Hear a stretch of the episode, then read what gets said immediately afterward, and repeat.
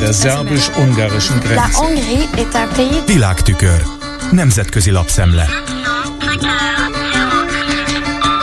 Köszöntöm a hallgatókat! A nyugati média legfrissebb témáinak egyike, hogy hatalmának megdöntése fenyegeti Putyint, mert a kemény vonalasok szerint nem eléggé határozott az ukrajnai háborúban. A Fókusz német magazin szerint mind az orosz biztonsági szolgálatokat, mind általában véve az úgynevezett elitet sokkolta, mennyire gyengén reagált az elnök Jevgenyi Prigozsin Wagner vezér pucs kísérletére. Hivatkozik a fókusz a Bloomberg amerikai hírügynökségre, amely úgy véli tudni, hogy a kemény vonalasok alapvetően két követelést támasztanak Putyinnal szemben. Az egyik Szergei Sojgu védelmi miniszter és Valerij Gerasimov vezérkari főnök azonnali leváltása. A másik pedig a hadiállapot kihirdetése és a teljes mozgósítás elrendelése, minden orosz hadra fogható férfi háborúba küldése. Pillanatnyilag azonban olvasható a német magazin portájának helyzetismertetés döntésében az orosz elnök a korábbinál valamivel szilárdabban ül a nyerekben, miután elhallgattatta kellemetlen bírálóit, Szergej Szurovikin tábornokot és Igor Girkin ezredest. Az előbbit nem látták a Prigozsin lázadás óta, az utóbbiról pedig tudni lehet, hogy júliusban őrizetbe is vették. Putyin, írja a Fókusz, a jövő évi regionális választásokon próbálja majd tovább szilárdítani a hatalmát. A háború kitöréséig függetlennek tekintett Levada intézet felmérése szerint az elnök elfogadottsága jelenleg 82 százalékos, holott júniusban 70 százalékra esett vissza. A fókusz megszólaltatja Tatjana Stanovaja politológust, aki úgy látja, hogy Putyin most majd kicsattan a magabiztosságtól és derülátástól.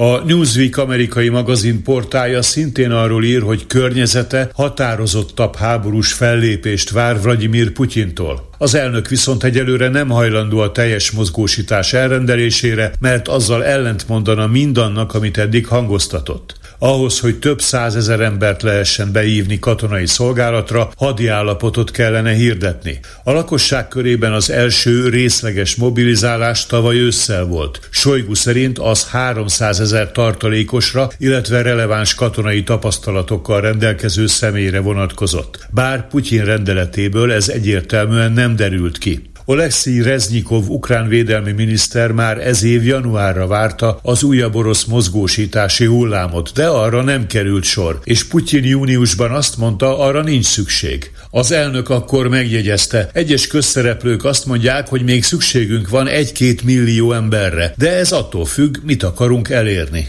A Newsweek által megszólaltatott Konstantin Szonyin, a Chicagói Egyetem orosz születésű közgazdásza szerint Putyin azért óckodik a tömeges mozgósítástól, mert felismerte, hogy a háború mélységesen népszerűtlen az orosz lakosság nagy többsége körében. Van néhány millió, aki örül az Ukrajna elleni háborúnak, van néhány millió, aki ellenzi a háborút, és több tízmillióan vannak azok, akik nem támogatják a háborút, bár nem is tiltakoznak ellene, vélekedik Szonyén. Hozzáteszi, hogy az önkéntesek toborzása eközben teljes gőzzel folyik, az országos átlaghoz képest kiemelkedő fizetések ígérete mellett. Aki vállalja az ukrajnai harcot, eleve kap 195 ezer rubelt, vagyis 2080 dollárt. A havi fizetés eltérő, de nem kevesebb 204 ezer rubelnél, ami 2176 dollárnak felel meg. Neil Melvin, egy brit védelmi biztonsági elemzőműhely vezetője arra hívja fel a figyelmet, hogy az eddigi behívások nem érintettek túl sok fiatalt az orosz nagyvárosokban. Sokkal inkább vidéki kistelepülésekről, illetve etnikai kisebbségek lakta térségekből köteleztek embereket katonai szolgálatra. Melvin szerint ez Putyinnak azt a megfontolását tükrözi, hogy az elnök nem akarja vegzálni a nagyobb orosz városok lakosságát a jövő évi választások előtt.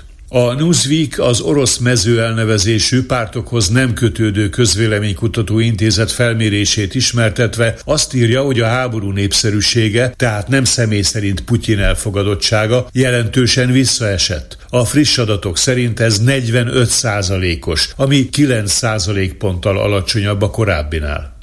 A Bécsi Dél standard furcsája, hogy amikor Orbán Viktor hivatalában fogadta Sebastian Kurz volt osztrák kancellárt, akkor a külsőségek, fotósok számára készfogás a magyar és osztrák zászlók előtt azt a benyomást keltették, mintha hivatalban levő osztrák kormányfő látogatott volna Budapestre, holott Kurz magánemberként az atlétikai VB-re érkezett és egyébként találkozott Orbán Viktorral is. Alapkérdésére az egyébként különböző cselekmények miatt bűnvádi eljárás alatt álló Kurz szóvivője elmondta, semmi nem felel meg a valóságnak azokból a híresztelésekből, miszerint Orbán a politika világába való visszatérésre ösztönözné a volt kancellárt.